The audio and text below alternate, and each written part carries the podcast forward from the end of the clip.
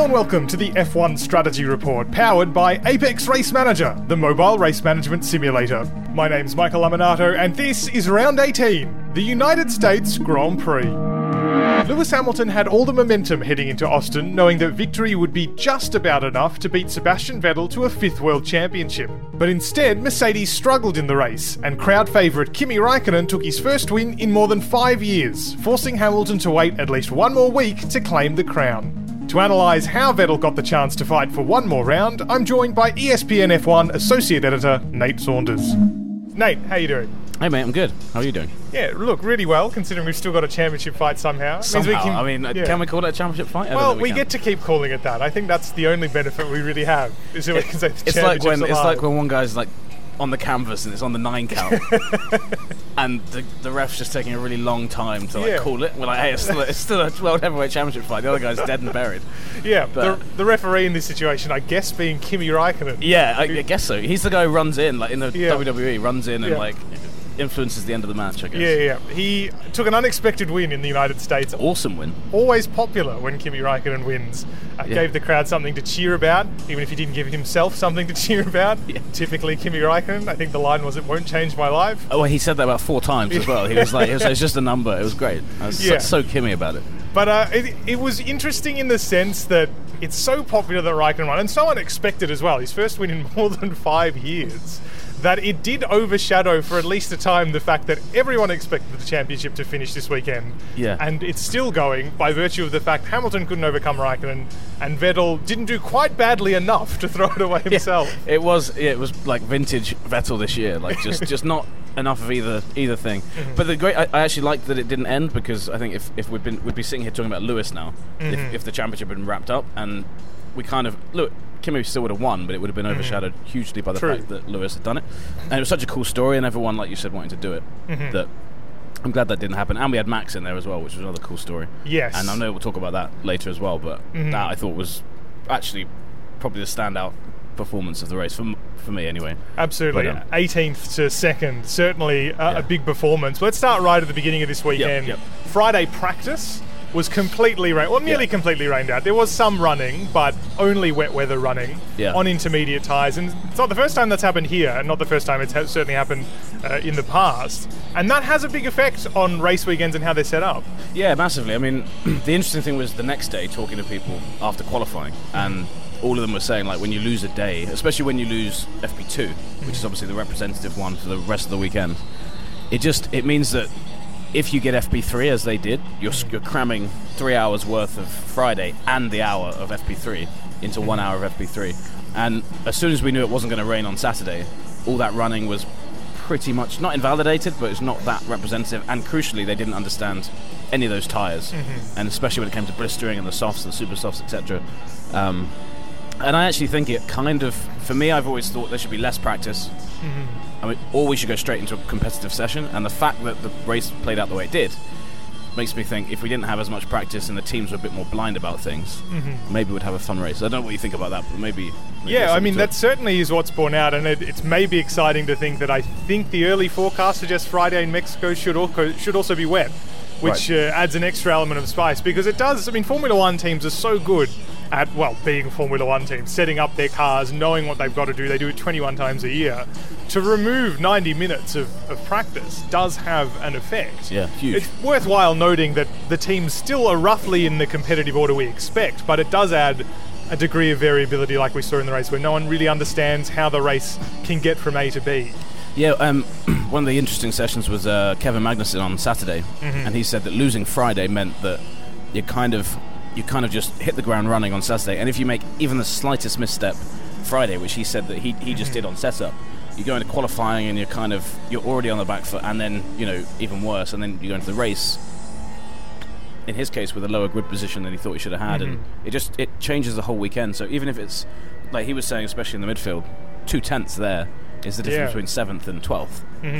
So it might not have as big an impact at the front, but in the midfield it definitely does. Yeah, absolutely. Uh, another thing worth considering in the run into this race was the fact, obviously, as we've been talking about, the championship was on its last legs, continues to, to be.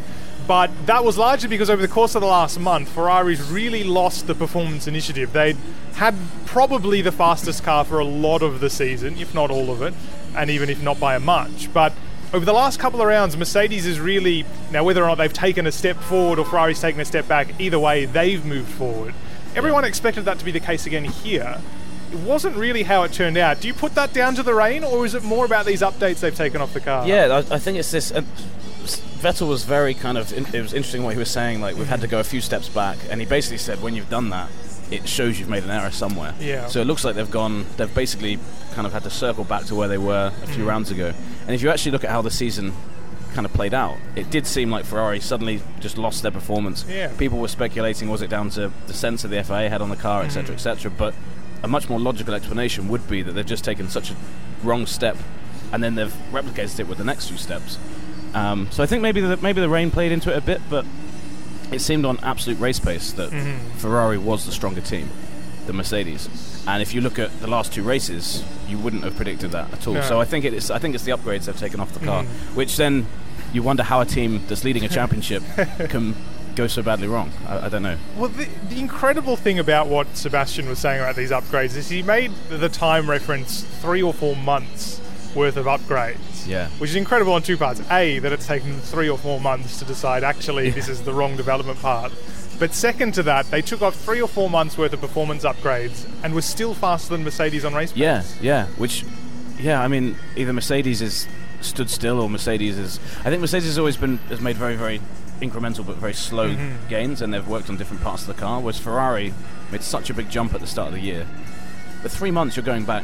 I mean, you're going back to sort of the end of the triple header sort of time, which is, and you've got a summer break in there as well. Like, Yeah. so you know, I know there's a shutdown, but.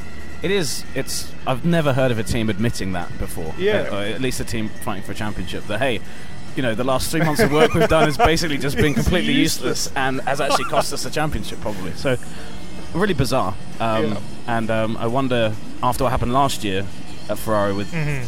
reliability costing them the championship, if they've lost this championship because of Vettel's errors, yeah, but Mm. also because they've taken this huge wrong step. I mean, what do you Yeah. do with the organisation then? You're like, guys, we've got to stop shooting ourselves in the foot like this. It is uh, the, the wrap up for Ferrari at the end of the season would be fascinating to be a fly on the wall I'd in love- yeah. Maranello. I mean, it's not going to be a comfortable party to be at if you're anyone, anyone who's not Kimi Raikkonen who's just leaving at the end of the year. You can just be like, "Right, Yeah. see you later, guys. He will surely win the last three races as well, Kimi Raikkonen. Yeah, we have a theory that Kimi's just going to sweep up and then Yeah. go into go into next year as f- four consecutive race wins. Hey, look, you heard it here first. Yeah. Indeed, it does Yeah. happen.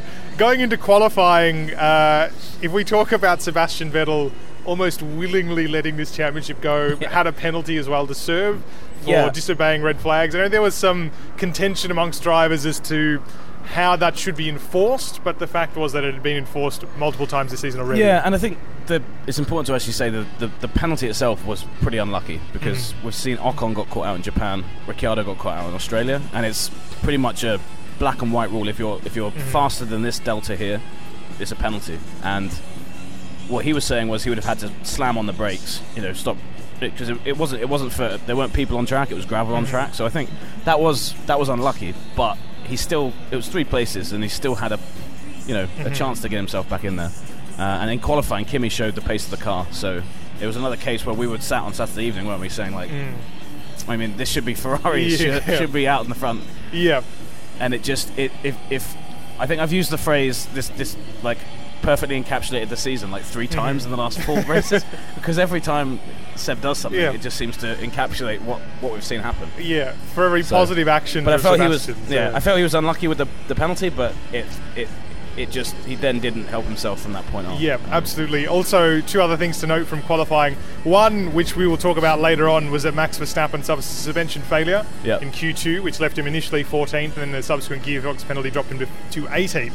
But then, most interestingly, was that Kimi Raikkonen was the only of the then top five drivers, excluding Verstappen, to qualify in Q2 on the ultra soft tyre as opposed to the more durable, more flexible super soft. It's not the first time, obviously, that drivers have used the super soft or the, the medium compound tyre. It's going to be much easier to talk about this Oh, next yeah. season. Uh, in Q2. That's compound Uh, A and compound C you're talking about, right? But this was almost, I mean, it, it made more sense to use that middle tyre considering there was a lack of tyre information. That's the flexible tyre. But yeah.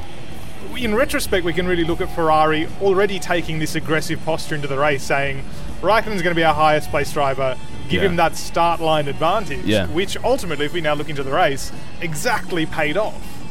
Yeah, and uh, it shows the luxury you have when you're not in Mercedes' position, where you're like, look, there's no need to take any risks at all. And if, if you do that and it backfires, it's it's a disaster. But yeah, I think given given what we saw at the start and how important Raikkonen beating Lewis into turn one was, I think it was a pretty good decision in the end because it if he hadn't got past there, it's the sort of circuit where it's mhm. actually quite it's it, there's there's places to overtake, but it's actually more difficult to overtake than people maybe give it credit for. Mhm. Uh, there's we saw a few overtakes during the race, but unless you're willing to like lunge down the inside of 14 or turn one mhm. during the circuit itself, there's not so many. So yeah, that was that was ballsy of them. I wonder if they'd have done it with Vettel as well. Yeah, I assume they would have done I- i- if if he didn't have the penalty, because with the Yeah. penalty it changed everything. But yeah, I, I assume they would have done. Yeah, and it really set up the race from there because, like you say, overtaking at most circuits, to be honest, is difficult Yeah. when the cars are extremely closely aligned in pace, which the Ferrari and Mercedes this weekend were, which makes it that much more difficult. But this was really the first decisive moment of the race was Raikkonen getting past Hamilton at turn one because it set in motion a series of decisions for Lewis Hamilton's race that ultimately conspired not only to lose it to lose him the race, but to drop him even to third place behind Max Verstappen. Uh, and the first actually came, ironically enough, from Daniel Ricciardo, who, for not for the first time, retired from a race with a power unit related problem. Yeah, luckily he doesn't have to deal with Renault. Oh wait, wait a sec. Lap 10, Uh. or lap 9, I think the failure happened, and the virtual safety car was triggered by lap 10. Yeah. Uh, and we had this, obviously, with a safety car at any point in time, uh, a potential pit stop window open. Lewis Hamilton was the only driver to make use of that. He was told to do what Raikkonen didn't do. Yeah. Raikkonen briefly looked like he feinted towards the Yeah. pits, didn't go in.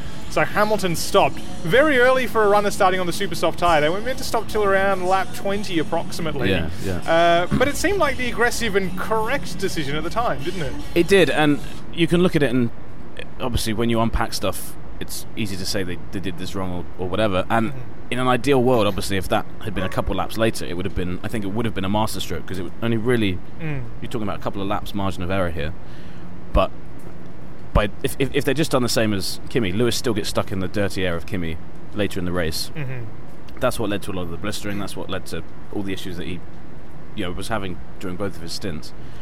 Um, so I think they went they went to win the race. You know, they tried to do something aggressive, mm-hmm. and it was either do that or copy copy Kimi's strategy. And I don't think, given the lack of straight line speed they had, mm-hmm. I don't think they would have compensated enough in the corners to get past Kimi on track because that's what he would have had to have done. So I agreed with it. Uh, it was obviously, it, it, like you said, the, the the issue was what happened after it, the sequence that followed, and the fact that when they made that decision, I don't think they imagined that later in the race Max would be up there Yeah. in second position. I think so. I think that kind of, in, in hindsight, they might have made a different call if they'd known they had another car to clear before getting past Kimi as well. Worth emphasising as well. Um, obviously, in a situation like this, there's a lot of talk after the race about whether or not the championship battle weighed in on the strategic decision. Emphasising, like you said there, that this was an aggressive strategy call that was aimed at winning the race. A, because they didn't expect Verstappen to be there. But more to the point, at that point, Sebastian Vettel had fallen down the order. He was unlikely to be competing for the podium. And therefore, second place would have been enough to guarantee the championship, but they were looking higher than that. This was purely that attitude that maybe they learned in the Nico Rosberg days of really, really Yeah. taking it one race at a time and taking that race in isolation. Yeah, I think so, and and also, I think in some races, just going for the best result is the best mm. approach. It sounds really stupid, but you can you can almost you can get into a weird kind of rhythm if you start being like, well, let's let's finish second, let's finish third, let's finish fourth, or whatever. You start making decisions that don't actually make any logical sense Yeah. in the context of that race. And you end up doing things because you're trying to get a certain position or trying to do something different. So I think they, they, they treated it as if it was a normal race, you know, just a race like race one in the season or something.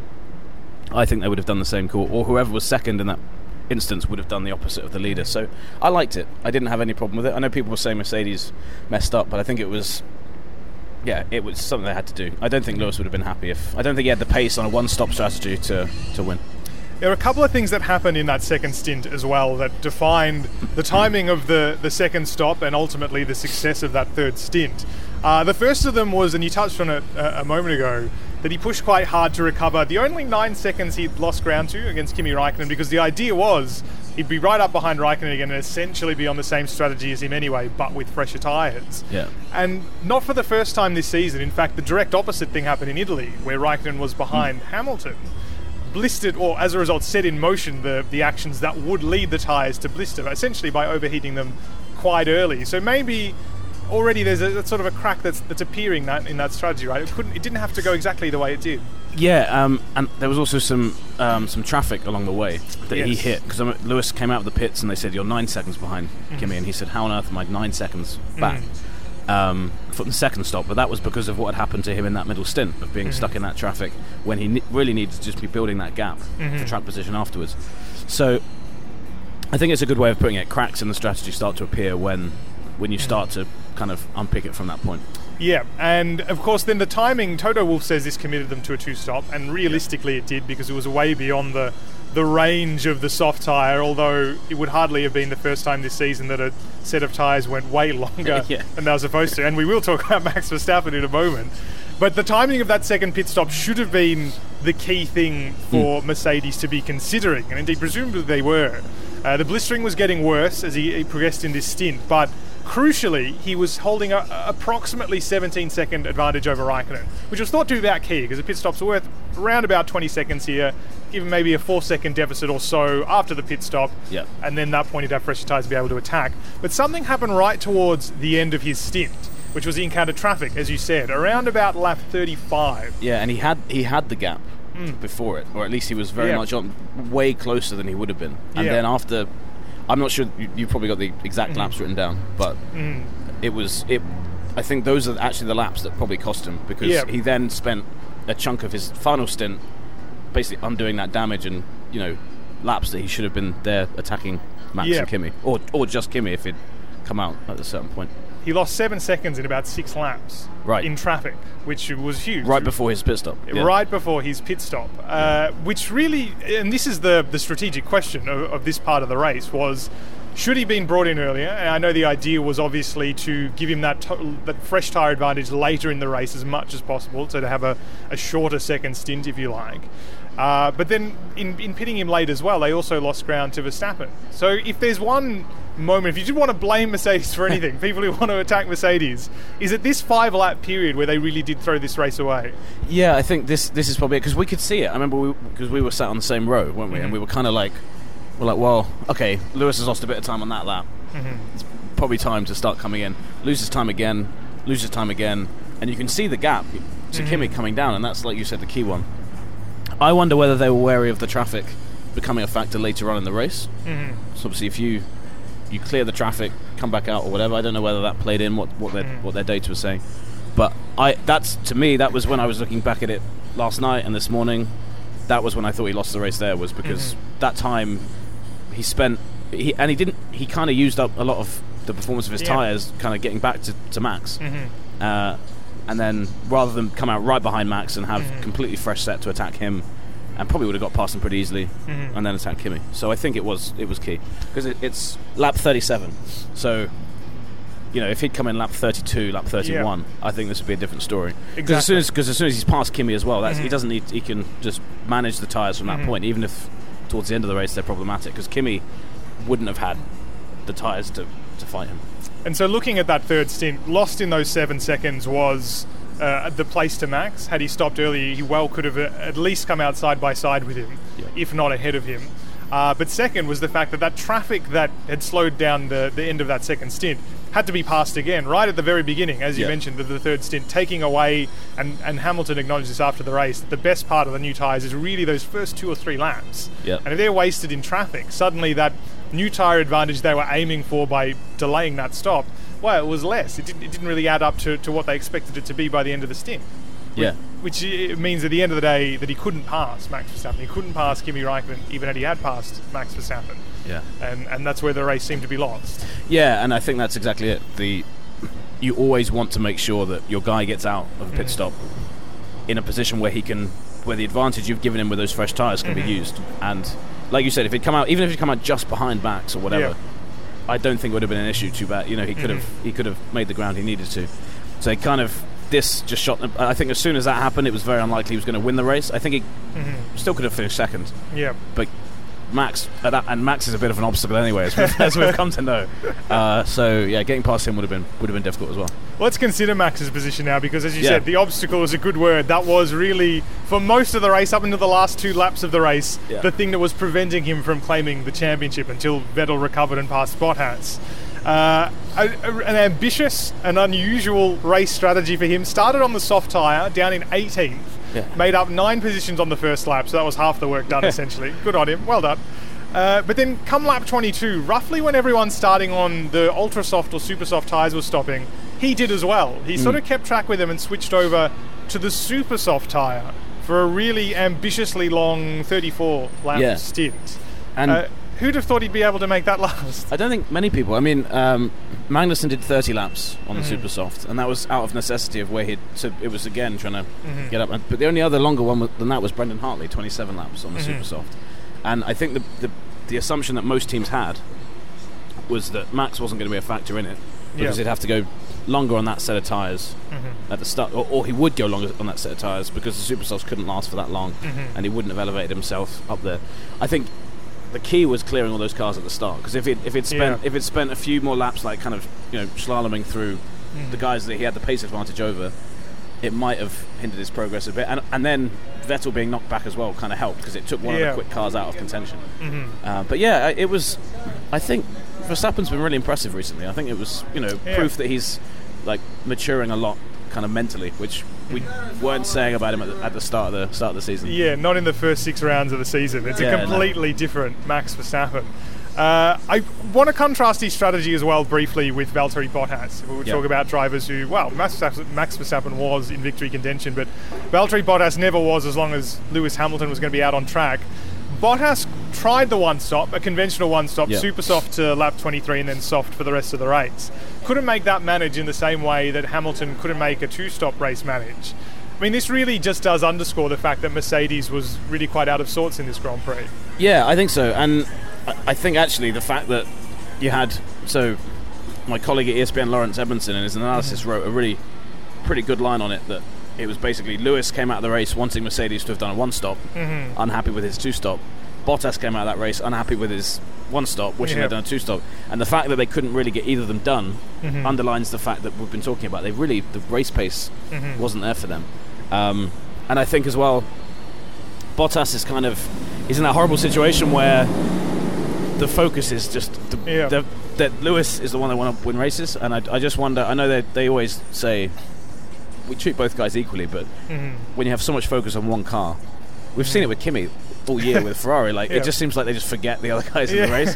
And um, at the end, I think it reminded me of Silverstone when Bottas was fighting Vettel for a bit Yeah. in the lead Yeah, and then his tires, they didn't just kind of drop off they just they just disappeared and I think he dropped down the order in that race as well Yeah. Well, in this one he didn't drop down the order but he just Yeah. once Vettel got past him he had nothing left yeah. It was the last three laps where his tyres were completely gone, and that's Yeah. when Vettel got past and ultimately secured one more race in this championship fight when it became obvious Hamilton wasn't going to pass anybody Yeah. from third place. So And- and three laps was all was all that really counted there. yeah and I think the blistering that Mercedes was encountering came down to there was a few factors there but the way they set their car up as well Yeah. they had to negate the fact they had none of this straight mm-hmm. line speed compared to Ferrari or at least they didn't have the advantage there so they set the car up and in the in the corners mm-hmm. they're just just churning through those tires, especially the soft tire.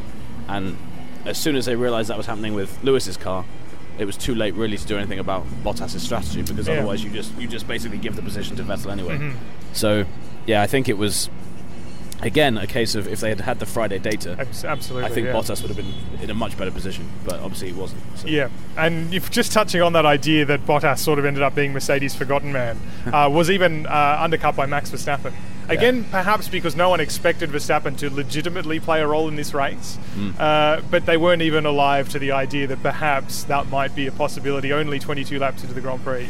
Yeah, and I think that I mean I remember when Max emerged, like you know the dust kind of settled, and I was like, wait, Verstappen, Verstappen.